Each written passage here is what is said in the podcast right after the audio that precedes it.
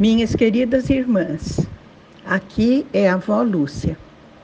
E hoje nós vamos ver um versículo do Salmo 139 que diz: Tua destra me ampara. Minhas queridas irmãs, vamos ao Salmo 139, nos seus versículos de 7 a 10. Para onde poderia eu fugir do seu espírito? Para onde poderia correr e escapar da tua presença? Se eu escalar o céu, aí estás. Se me lançar sobre o leito da mais profunda sepultura, igualmente aí estás.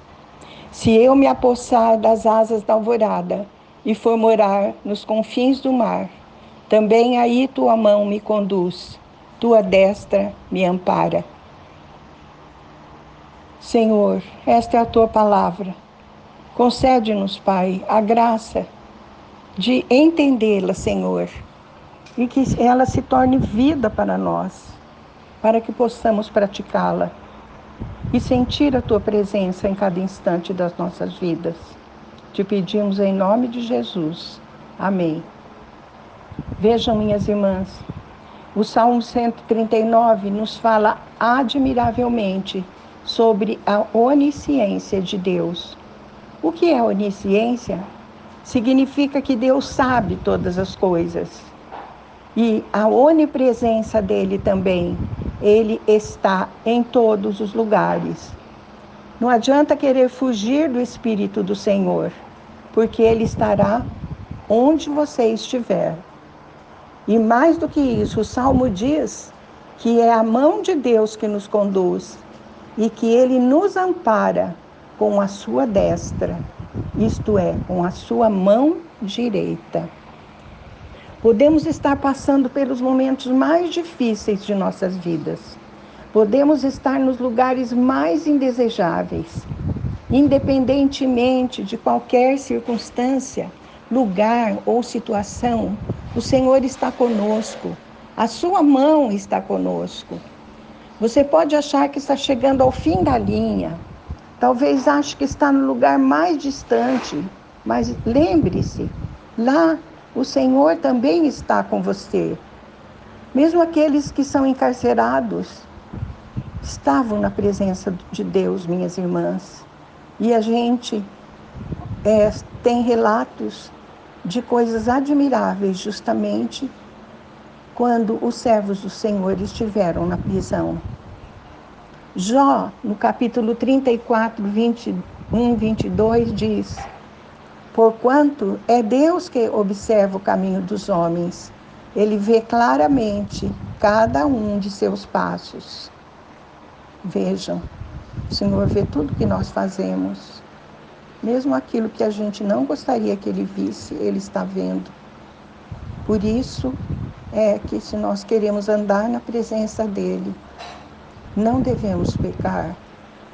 Nossa vida tem que ser um contínuo agradar ao Senhor, um contínuo fazer a vontade dele. Salmo 23, 4 diz: Ainda que eu ande pelo vale da sombra da morte, não temerei mal algum, pois tu estás comigo. A tua vara e o teu cajado me protegem. Quantas vezes, minhas irmãs, a gente ouve relatos de pessoas que foram presas por crerem em Jesus Cristo e que, mais do que isso, foram mortas, mas que, mesmo beirando a morte, mantiveram a sua serenidade. Mas essa serenidade que eles apresentaram vem do próprio Senhor, que não os desamparou quando eles andavam pelo vale da sombra da morte. Por isso eles não temeram mal algum, sabendo que o Senhor estava com ele. Talvez você viva o seu melhor momento familiar, profissional ou espiritual. Ele está com você. Ou talvez você esteja no momento mais difícil, na sua pior fase da vida, no abismo mais profundo. Ele está com você. Mesmo que você não veja, ele está com você. A sua mão está estendida sobre você. nos momentos de dor e choro, de alegria e tristeza, em todos os momentos o Senhor está com você. De manhã ao anoitecer, Ele sempre está com você. Salmo 16, 8 diz: Tenho sempre o Senhor diante de mim, com Ele à minha direita, não serei abalado. Vejam a confiança do salmista no Senhor, sabendo que ele nunca seria abalado, com Deus estando com ele e ele vivendo na presença do Senhor. Salmo 27, 1 diz: O Senhor é a minha luz e a minha salvação. A quem temerei? O Senhor garante a minha existência. O que eu haveria de recear? Esse salmo nos diz que não temos que temer nem que recear nada, porque o Senhor, a nossa luz e a nossa salvação, estão sempre conosco. Amém? Vamos orar. Pai querido, te agradecemos pelo teu cuidado infinito para conosco, Pai, porque estás comigo em todos os momentos da minha vida não importam as circunstâncias, tu estás sempre comigo.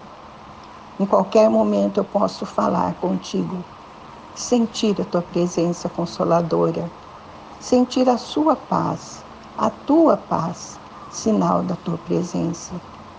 E é isso que eu quero, Senhor.